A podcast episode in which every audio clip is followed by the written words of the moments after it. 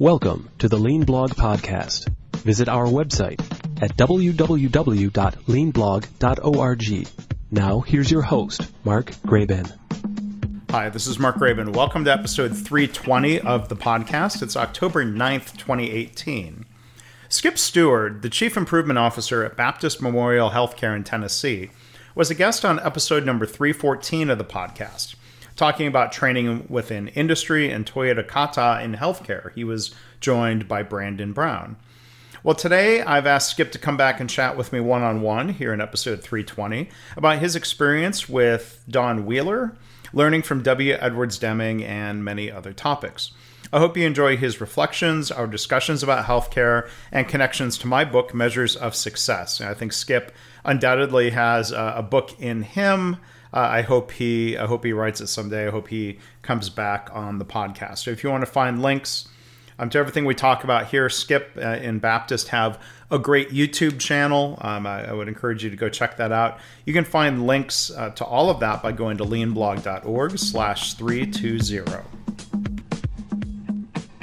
Well, Skip, hi. Thank you for coming back this time to the podcast. How are you today? I'm doing great, Mark. Thank you for having me back. Well, I'm glad we'll have a chance to explore, um, you know, some things that we just barely touched on uh, the last time you were on the podcast. Um, if you, you know, let's just jump right in. You know, I'm curious, how did you get introduced to Dr. Deming's work and, and philosophy?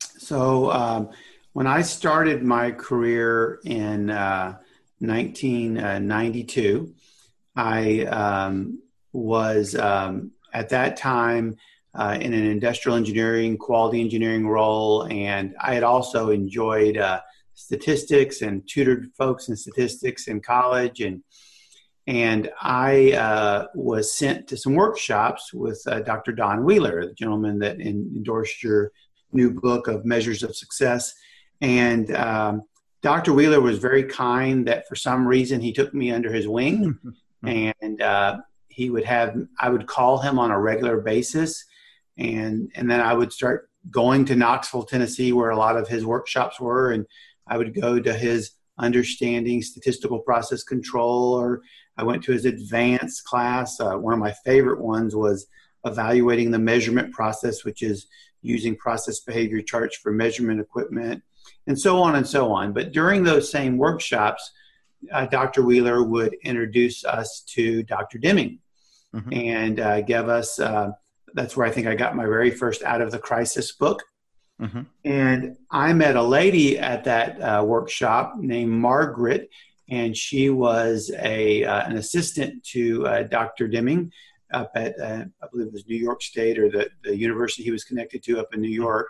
Mm-hmm. Uh, I may be wrong about the name of the university, but uh, she was very kind lady, and she would send me articles of Dr. Deming that he was you know he had written and and uh, and so I, I was introduced that way. And if you remember that back at that time we didn't have the internet so we had uh, vhs tapes. And i would mm-hmm. get these tapes from margaret and others about if japan can why can't we? The famous nbc uh, interview that they did with him. And so i was just soaking it all up about dr deming's uh, view and what happened in Japan, and not only his experience with things like statistical process control, what we call process behavior charts today, but also his uh, perspective on how we should treat people, how management should think about managing an organization.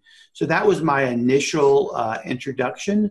Uh, and also, I was introduced, uh, uh, it kind of became a domino effect. I was introduced to the work of Dr. Brian Joiner, which I really enjoyed a lot with his book Fourth Generation Management. Mm-hmm. Yeah. Went to some of his workshops, and and then also Peter Scholtes, which was yeah. also part of. Uh, uh, went to some of his uh, workshops, and he was uh, involved heavily. And I was wrestling through what Dr. Demings and Peter Scholtes and Dr. Joiner and Dr. Wheeler for sure mm-hmm. would do is um, is they make me they made me wrestle through why do I believe in what I believe in and how should I think about as a, as a young professional um, how should I think about um, things like what I call today purpose, people, and process. Um, how should I think about that? Uh, and Dr. Wheeler, uh, it, it, was he was always so kind to let me call him anytime, and he would always answer my calls on I think at one time I probably called him every month for several years, but yeah. there were times when I tend to have to wrestle through things to get them in my little brain, and and I can't tell you the number of times that Dr. Wheeler would say, "Skip, have you ever read chapter three of this book?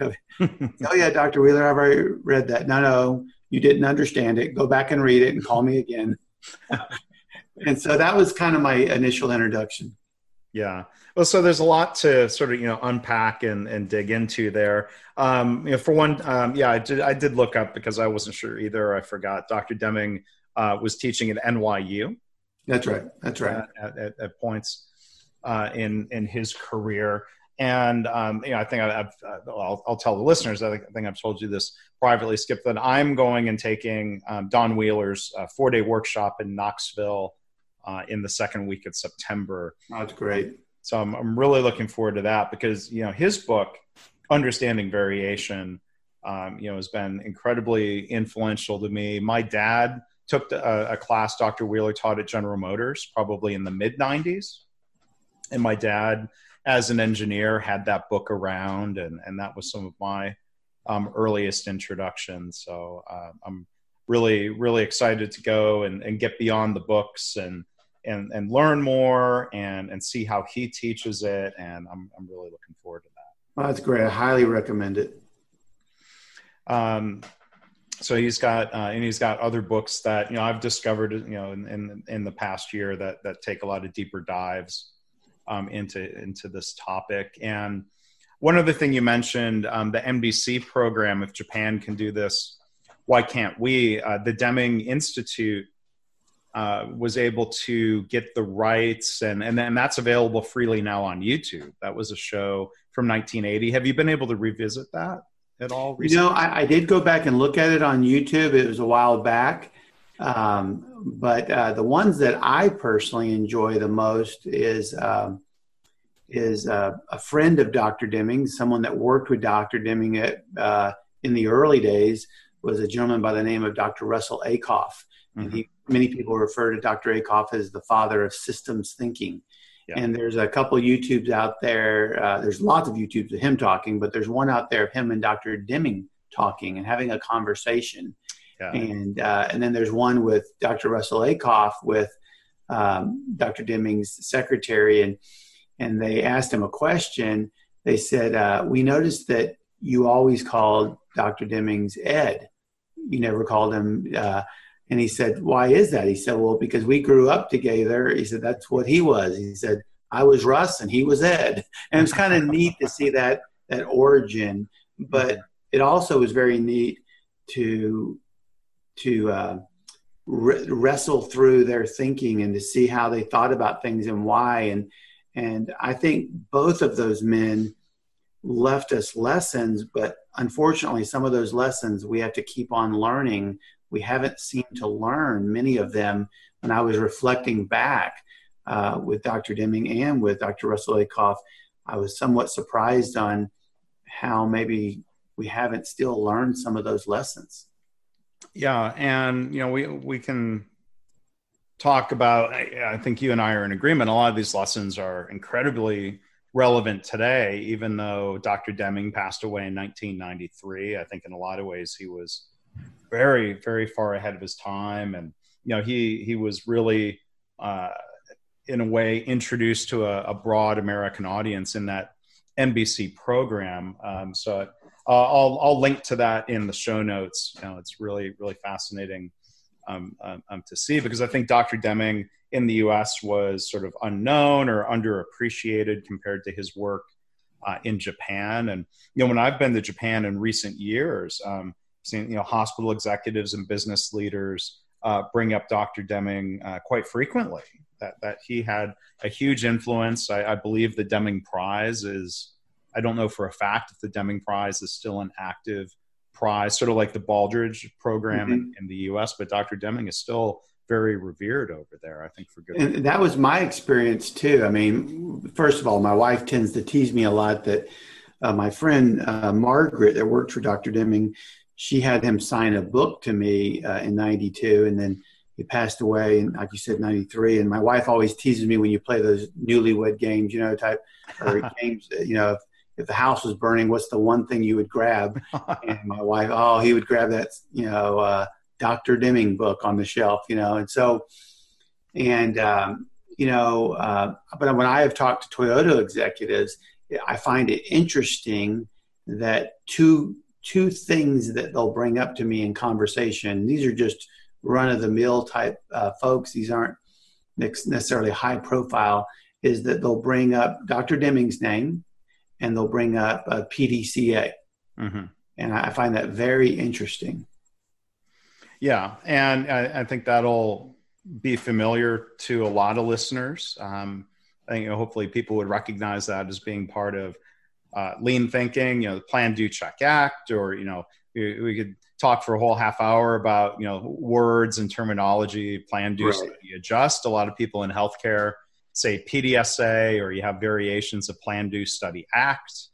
Um, but right. that that people will call it the Deming cycle. Dr. Deming called it called it the Shewhart cycle after Walter right. Shewhart, who kind of preceded Dr. Deming. And yeah, there's companies in Japan, um, and and there's an interesting language that's used to kind of dive into this a little bit. They'll say spin the PDCA cycle, and they really mean cycles of you know this is sort of you know I, and that makes me think of like you know there's motion and momentum well, you, you, know, what's funny is that I was talking. I've, I've done some work with uh, um, Mr. Yoshino that uh, mm-hmm. was um, uh, John Shook's uh, boss at NUMMI and done, mm-hmm. done, a lot of work with uh, Katie uh, Anderson and and I remember one time we were down in Mississippi having dinner and I can't remember how the conversation came up, but I said something to the effect of you know, in your 40 years of uh, at Toyota, what was the one thing that impacted you and you learned the most? He didn't even blink an eye. He said, he said P D C A, and then he goes on to say, Skip, it took me 10 years to learn each letter. Yeah, yeah. And I kind of laughed when he said that, but then I kind of walked away thinking, I'm not sure he's completely making a joke out of this. yeah. Well, like like a lot of things, I mean, on the surface, it seems so simple, and I, and I think that's one kind of fascinating thing about a lot of lean concepts. When you really kind of you know unpack it and and practice, and then you start realizing what you don't know. Right. Like in recent years, um, I, I, was introduced to a term. I don't think somebody was accusing me of it, but there's times I'm guilty of it. Uh, Dunning Kruger syndrome or the Dunning Kruger effect. It's a mm. psychological term that says, you know, it's kind of human nature. When somebody is first learning something, we all tend to overestimate our understanding. Mm. Right. And I mm. see this with lean. It could probably happen with PDCA. Someone goes to initial class and they think, oh, I learned that. And kind of like right. the past tense, I know that. Right. And then we go and, and struggle and maybe kind of realize now we, we know what we don't know. But you know that that's a really good point. Even and, and that's even a, a, discussion in itself. What you're talking about is the difference between knowledge and skill. You know, uh, um, you know, you know, knowledge and skill are so radically different. And I've learned that again. You know, with my daughter uh, the last year I've been trying to teach her how to drive, and she's doing really well now. But when we first started, very smart young lady went and took a driving test and, and aced it. Big deal. I put her in the car. She didn't know where the brake was or the gas pedal, or didn't know what any of the mirrors were for. So she had knowledge but no skill, and um, and so even you know at, at Baptist Memorial Healthcare where I work and and with the Baptist management system, we think a lot about the difference between knowledge and skill. I can do a workshop on, you know, various subjects, but that doesn't mean you have skill. Right. And and we have a whole industry out there that um, they do lots and lots of training, but that doesn't mean the person, you know, has skill And so uh, I continue to reflect on that and what does it take to bring about skill. Uh, and that kind of builds on what you're saying.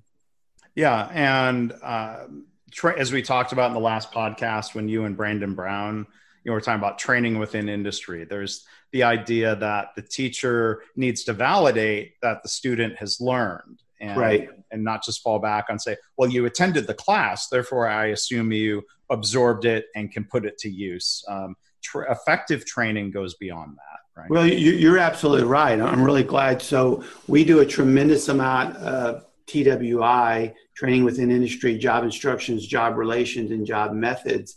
And what I continue to discover, to build on your earlier point, is that there's much profoundness and simplicity. And so that even, even that phrase, if the worker hasn't learned, the instructor hadn't taught, um, you know, John Wooden has said to have been connected to that. He used that in his coaching. But sometimes I'll actually have folks that get a little offended with that statement mm-hmm. mm-hmm. because they'll say, well, what do you mean? You know, because they fall so in love with their PowerPoint slides yeah. or whatever it might be. You know, even in our TWI class, what we'll tell people with the job instructions, it's a 10 hour class and you may have been very engaged in the class. It's two hours each day, Monday through Friday, but you don't really have any skill. We've brought you intensely aware of the subject, and you have to do a project in the class. But we are then we then have a responsibility to come up after the class and do a validation and verification process to where we have to see did you really learn that new skill and is that new skill growing and learning. Mm-hmm. And and it's even true with um, with the process behavior charts and understanding variation and all the things that you you write about in the measures of success. Um, you know, one of the the quotes from your book that I really liked a lot was don't ask me what page it's on, but it said something to the effect of Don't ask me either. it said it's better to have the thinking mm-hmm. without the tools than it is the right uh, yeah, without the tools than it is to have the tools without the right thinking. And I really like that quote a lot.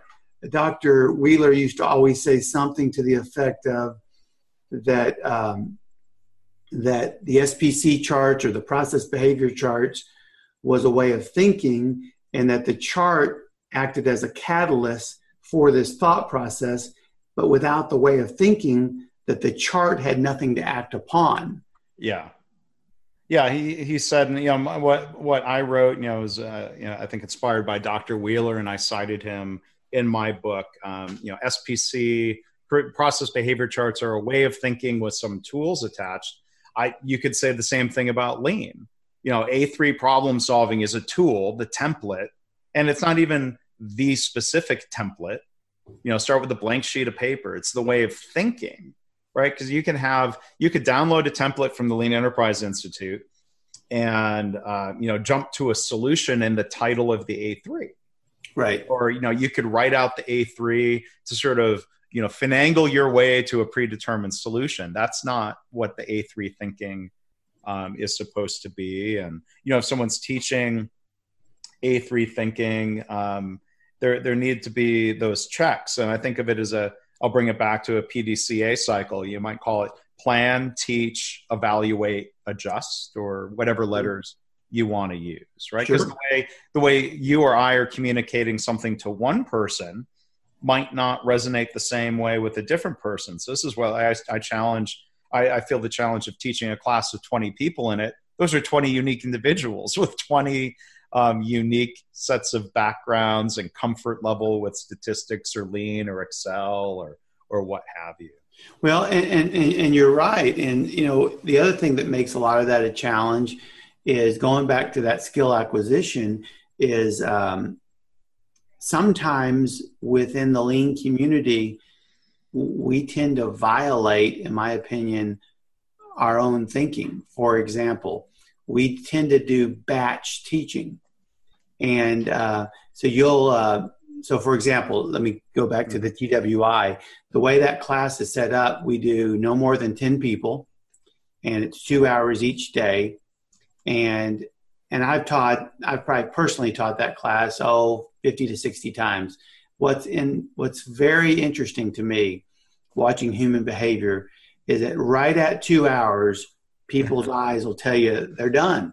Yeah, that's all I can take in. That's all I can take. You know, I've digested as much as I can take. Now, if we want to go out and do some work, that's great.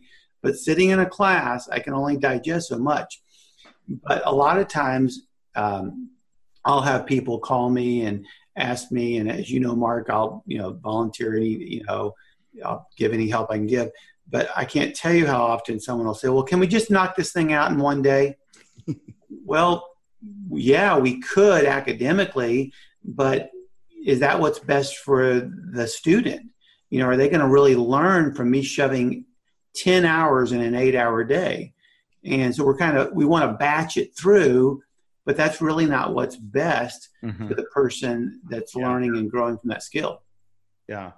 Well, and it, you know, that's an interesting question you raise of, um, you know, do we violate lean principles? Um, you know, and I, try to be mindful of this as well. I'm, you know, uh, trying not just to not not point fingers at others. I know you're you're reflecting and not pointing fingers. Um, no, that's right. Yourself, Skip. But one one thing that comes to mind is, um, you know, telling versus uh, engaging, and you know, this this is something, and, and I've done a couple podcasts about an approach called motivational interviewing, which is you know kind of a, a, a newer school of counseling and in therapy. And one one thing, and I think there are a lot of connections to lean thinking, or we could connect it to Deming, where you know they'll say the old model of therapy was the therapist as expert the mm-hmm. therapist telling the patient what to do. And it turns out that's not very effective or it's not very sustainable. You get um, compliance instead of real intrinsic change. Dr. Deming talked about intrinsic motivation. Um, and so motivational interviewing puts the counselor in the role of coach of helping the patient, or we could think of helping a client or helping an employee work through their own change process. Right. And start instead of telling them what to do, asking them, why is this important to you? and that that um, really helps activate intrinsic motivation, allowing someone to convince themselves to change. This is not manipulating them, but this is right. questions, being supportive, having their best interest in mind. You know, there's sort of thoughts that come from this approach asking, you know, these are challenging questions like, do you want to be right or do you want to help that person? right. Sometimes being right feels good and there's human nature in that, but it doesn't help the other person. So anyway, to um, um, to wrap up the thought though, I see the irony, and I've been guilty of this at times, and I see leaders do it. Um, telling people in a very top down way, you need to participate in continuous improvement, which seems kind of ironic. Right? right. It seems to miss right. some of the spirit. It's well intended for the individual um, in the organization, or there's that advancement of like, well, I'm telling you to do it, and I'll uh, I'll explain why, right. as opposed to asking the employee why would you want to participate in continuous improvement and getting them to articulate that. So I, com- I completely, completely agree. I uh, was introduced uh, a year or so ago from with some books from a group called the Arbinger Group, and they have one called the Outward Mindset. Mm-hmm and uh, and it kind of builds on a lot of what you were just saying. Yeah, yeah, and and I heard somebody um, talking about that yesterday at um, our KaiNexus user conference, and I met one of the Arbinger Institute people. I've I've got one of their books, um, Leadership and Self Deception, yeah, which yeah. Um, I need to uh, pick up and read. But that seems like a scary book to give someone because I'm like, well, are you accusing them of self deception? That's that's well, and I think I think you were building on something really important there uh, you know, Mark, you know, um, a lot of folks completely understand uh, the, the, whole wanting or maybe falling into the quote unquote expert role. But really, I think doing a really good job of coaching really comes with a lot of humility, right? Because um, I want I want the real people that do the real work in our healthcare system I want them to be the experts. Right. So, um, we've been working with some partners like Intermountain and others. And at first, they'll call and someone will say, Skip, could you come help kick off XYZ, TWI, job instructions, whatever it may be? And what I try to do and have been successful so far at doing is saying, Well, you don't really want me. They'll say, No, that's why we're calling you. I'll say, No, no, you want, don't you want like a real nurse or a real practitioner that really touches patients and really does? Well, wow, yeah. You, in other words, and so we try to connect them up with those people mm-hmm. because that's what we're trying to do. And that's what I think, you know, Deming, there's so many things that he I was looking through out of the crisis last night, knowing you and I were going to talk, and it was one of those wow, look at what's been sitting on my bookshelf. Mm-hmm. And there was some some nugget or gem that yeah. You, the reason that I loved your uh, measures of success book, the reason I just loved it and plan on reading it a second time, was it was it was a good positive nudge on saying, Skip, remember how you started your career off? Remember how, remember the influence of, remember of Dr. And it was like all these thoughts came flushing through, and it, but it came flushing through in a nice, fresh way because you gave some different uh, perspectives and some different thoughts. And just, um, and I'm not saying this for you, and I know you haven't asked me to do this, but I highly recommend the Measures of Success book because I think it reintroduces a dialogue that maybe someone has forgotten about. Yeah. Well, well, thank you. And so maybe you know, let, let me bring it back to. Um, I'll say likewise, real experts like Dr. Wheeler. Um, I want to come back and, and sort of dig deeper into, you know, earlier you brought up the idea, and we frame it in terms of what you learned, you know, from Wheeler uh, or, or Deming, but you know, statistical process control, um, process behavior charts, and then this idea. Uh, I want to know hear more about what you said around how we should treat people because you know I think Dr. Deming sometimes gets labeled and described as a statistician, which I think sells him short. Mm-hmm. Um, you know, he in his um, you know system of profound knowledge that he wrote about in his later book, The New Economics. Um, he, he talks about the importance of psychology. And I'm pretty sure he said at one point the most important thing for a manager to understand is psychology and to understand their employees as unique individuals, which to me sounds like Toyota and respect for people. And you know, uh, there's there's theory of knowledge and and how do we learn.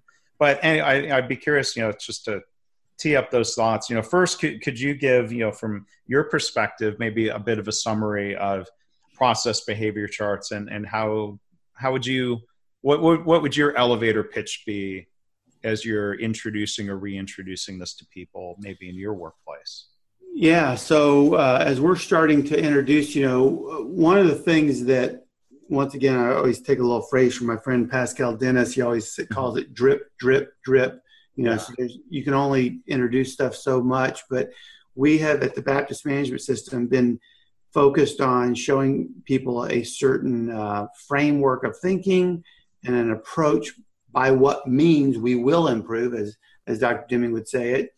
But what but what you so did such a great job in your book of reminding me is we've got to let people also know how do they know if they actually have improved, mm-hmm. and um, and so we've definitely introduced run charts that you know that doesn't seem like a big deal, but in healthcare. Um, uh, a lot of people don't necessarily use run charts. So we've introduced run charts to let them see that variation.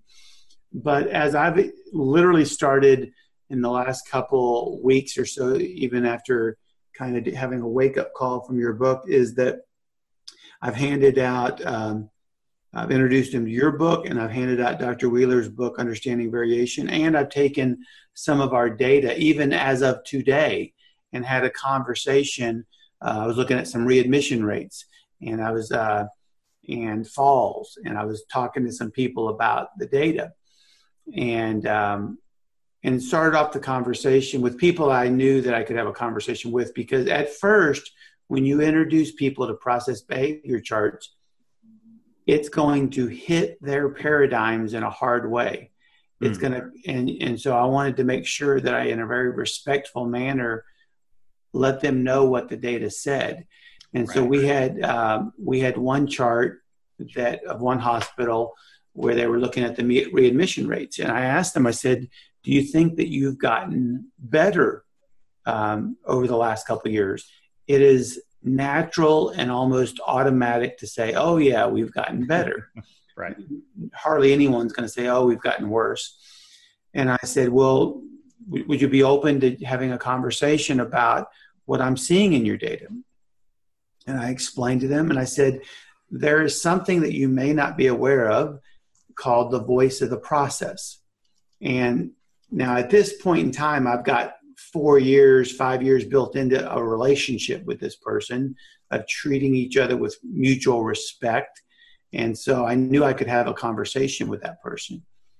And um, and I said, well, there is something called process behavior charts, and I tell them a little bit about where they came from.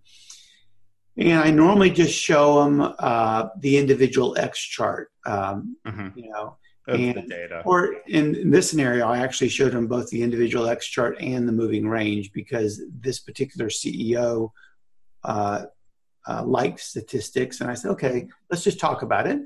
Mhm. And I said, let me tell you what each little data point is. It's, you know, uh, the overall uh, readmissions divided by the discharges, you know, so we, we how we came up with the percentage. And it was uh, two and a half years, almost three years worth of data and I said, uh, This chart is incredibly predictable. Now, at first, they tend to want to smile as if that's and, and by predictable, sorry to interrupt, but you mean like you know, the metrics just fluctuating around some average and a it's fluctuating around the average and it is statistically consistent. Yes. And so it's very consistent. It's and so that's what I mean by predictable. Uh, there is not there is not any unusual things going on. Uh, it's just uh, it goes up, it goes down, it's fluctuating around the average. And so I explained how the limits uh, w- was developed, but I said we refer to this as the voice of the process. So if the chart could talk to you, hmm it would tell you this. It would say, I'm doing the very best that I can do. On the average, um, I'm going to be at, I think it was like, um, I want to say it was like at 15%. Uh, on the average, I'm going to have a readmission rate of 15%, but uh, on any given month, I could be as low as 8% or at 20 something, like 24 or something percent Right. and none of that is unusual. Let me let me explain that again.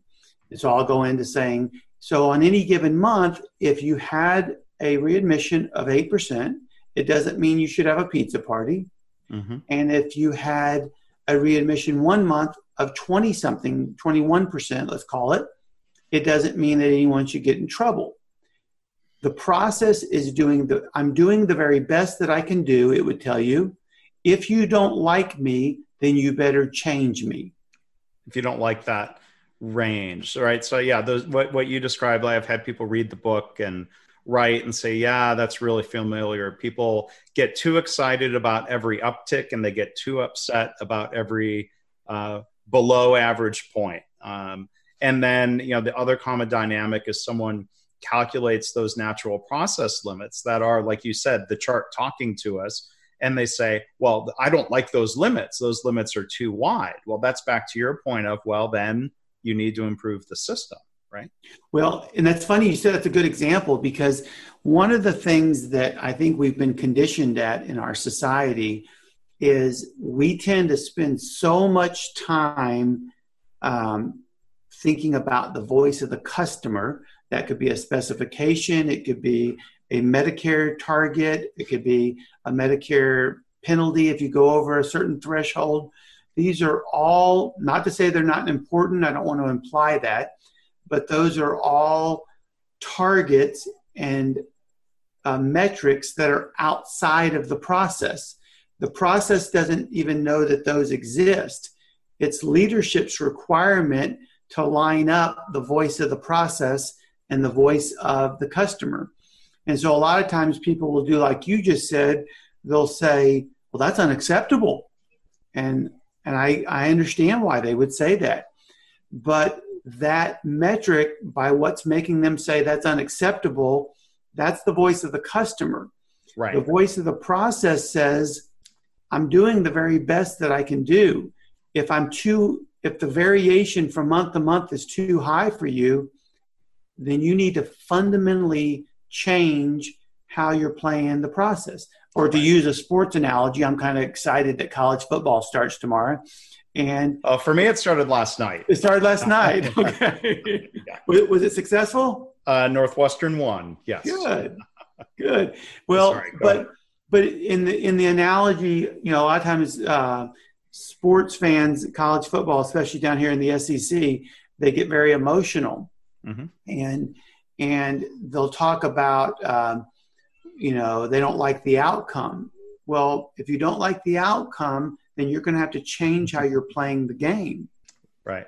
And a lot of times they'll even use analogies of being a victim, and uh, and I'll explain. I'll name a certain team. I'll say, "Well, do you know that this team right here has more NFL players than any team, mm. and they're not even close to the national title discussion every year. So it's not about having the best players as it is about how you're playing the game.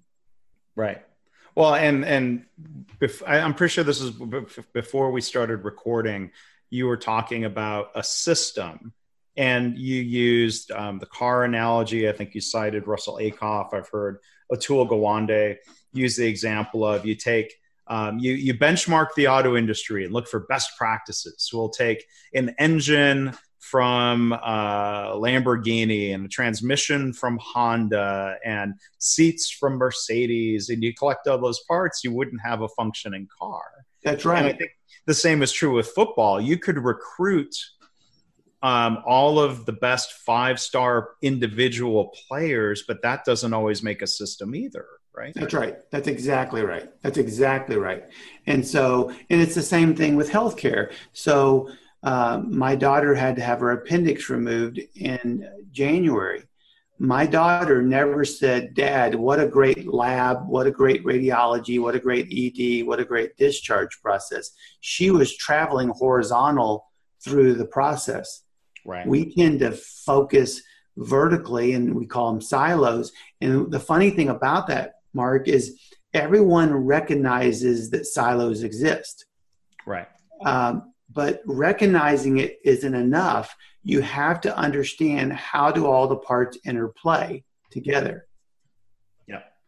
So I want to come back. You know, you talked about some of those dynamics with process behavior charts that you know people working within that system are doing as well as the system will allow. So that you know, it's one thing to make the chart, but this comes back to the question of how we should treat people. Right? right. Uh, can you can you right. elaborate on that a little bit? Yeah, I'd love to. Uh, so, a phrase that we like to use a lot with the Baptist management system is purpose, people, and process. And uh, I would argue that Dr. Deming was talking about all four or all three of those when he gave us the 14 points. Mm-hmm. I think mm-hmm. his very first point was, you know, uh, create constancy of purpose for improvement of product and service. So that's purpose. He talked a lot about people when he talked about eliminating slogans, when he talked about eliminating numerical quotas for the workforce, uh, and so on. He, he, one of his points uh, was remove barriers that rob people of pride and workmanship. Obviously, we know he talked a tremendous amount about process, but at the end of the day, people, you're not going to get anything done without people. And I, I think that, uh, uh, oh, uh, the folks out there in California with the, uh, what's the car called? Um, I just went blank. Uh, Tesla? Tesla. I think they're learning, hopefully they're learning uh, yeah. that, that you need people. So one of the, well, and just to, to interrupt real quick, you know, Elon Musk you know, at this point, maybe it's a, a famous expression. He said, humans are underrated. You know, when wow. he had this vision of an incredibly automated Model 3 line, and then they were having all kinds of trouble, and they basically slapped, well, slapped together um, a secondary assembly line in a tent that was very manual, and he said that was performing better. Mm. And then he tweeted, "Humans are underrated." Mm. Interesting. Yeah. But are they really learning from that, or was that just a temporary detour until they get the robots working? That's right. That's right. You know, here's here's the thing I've always discovered uh, with our work that we do is that um, people can will always surpass even what I think they have the ability to do.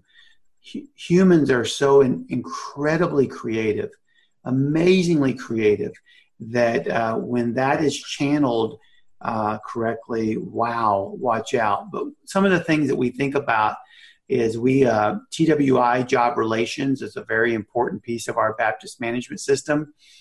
For me, it's the best way that I personally know on how to operationalize respect for every individual. And um, I can't tell you the number of people once they go through JR job relations and they start practicing it they'll they'll come and they'll say skip they almost have a confession time that they'll tell me and patrick Graupp that from the twi institute that you know mark they'll say something like uh, they'll say i've been a you know a leader for 20 years or 25 years and i've just realized that my job is not just to watch people and write them up when they step outside the rules but my my job is uh, to uh, have a relationship with them like right. we have a we have a phrase that we say in the class that leaders have followers. Now that doesn't sound very profound, but I think there's much profoundness simplicity because you are not a leader just because of your title or because of your degrees right. or certifications. You're you're a leader if you have a follower. So I have I have people in our in our Baptist management system that I could pick up the phone right this moment and say, "I need you to run through a brick wall for me." Now they don't report to me.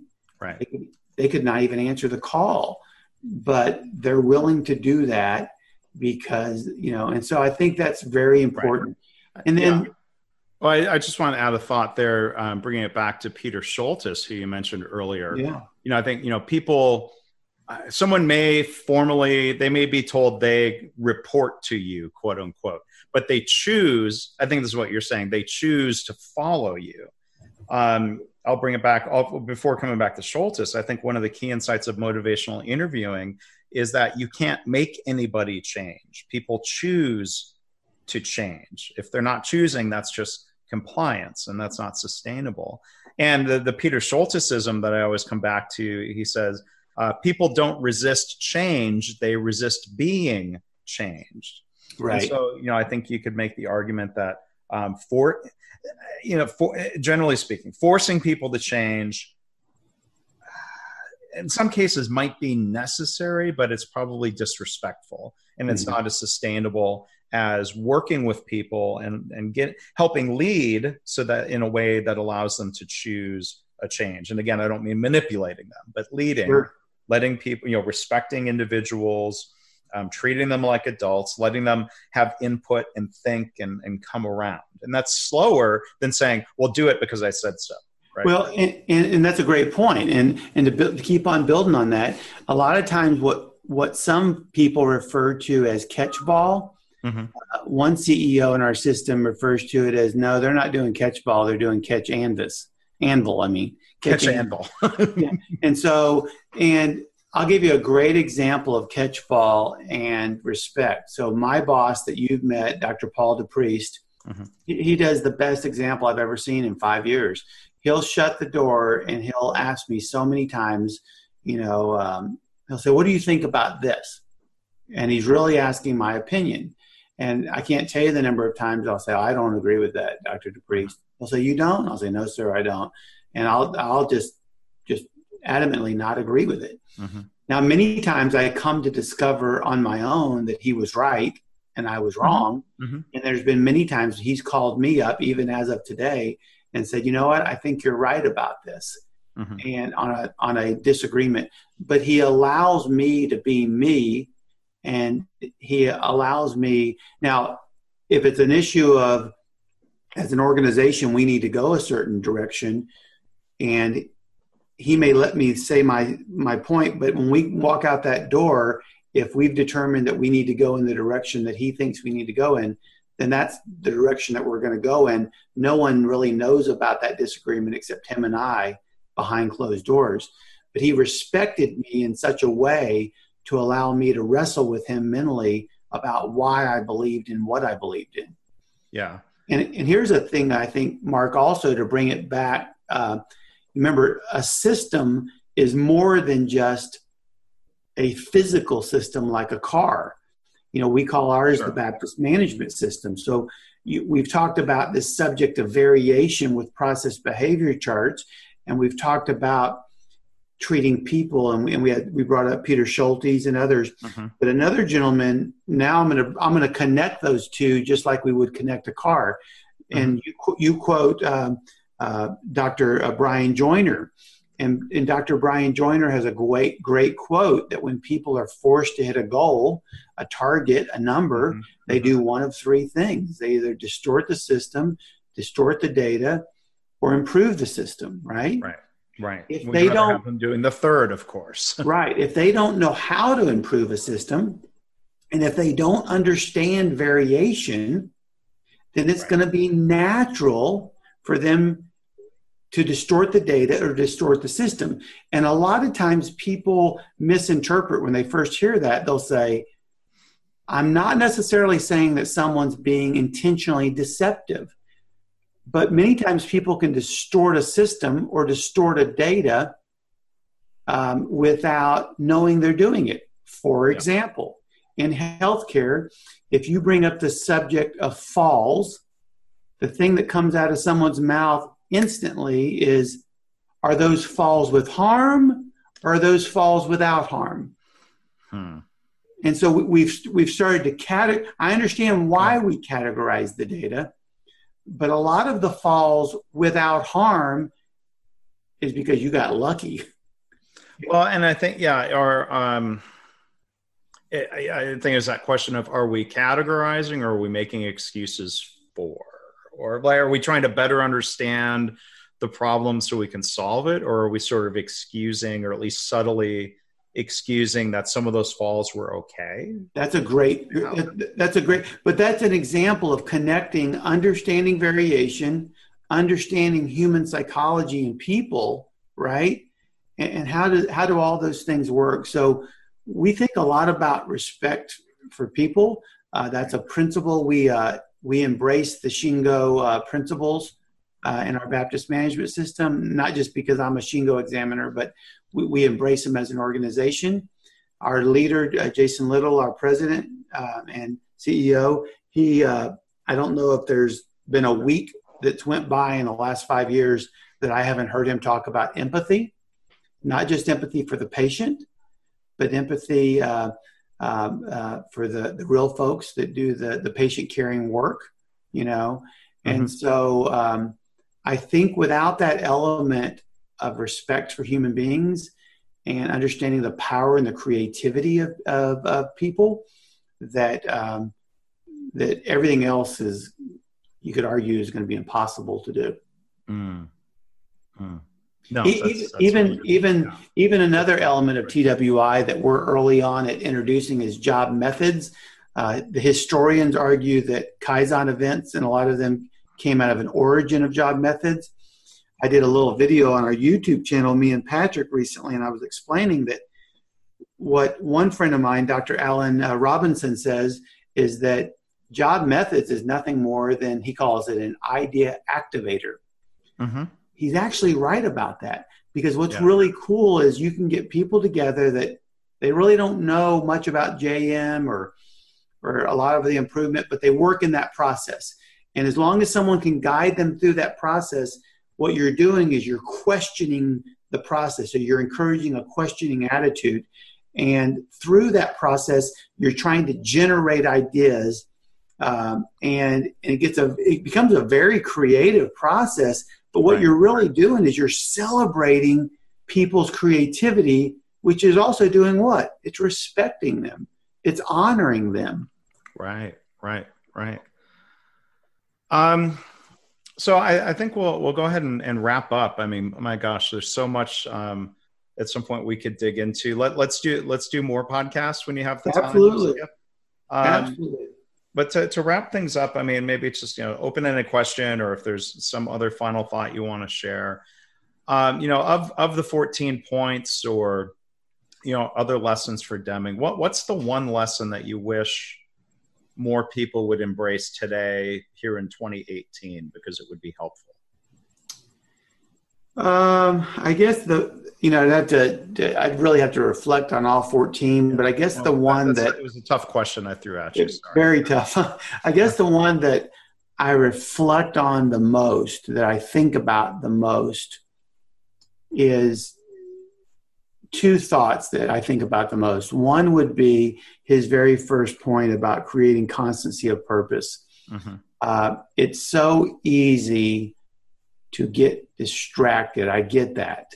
Uh, you know, you hear, you hear, people talk about multitasking. I think there's even science out there that argues that yeah. you really can't multitask. Right.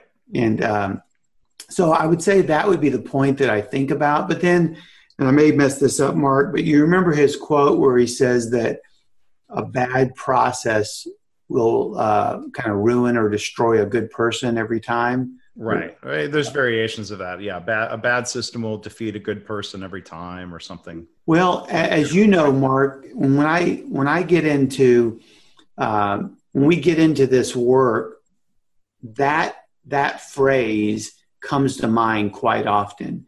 It yeah. came to my mind two weeks ago when I was looking at how nurses at a hospital uh, handled uh, IV pumps. And I remember thinking to myself, oh my gosh, this process is killing these poor nurses.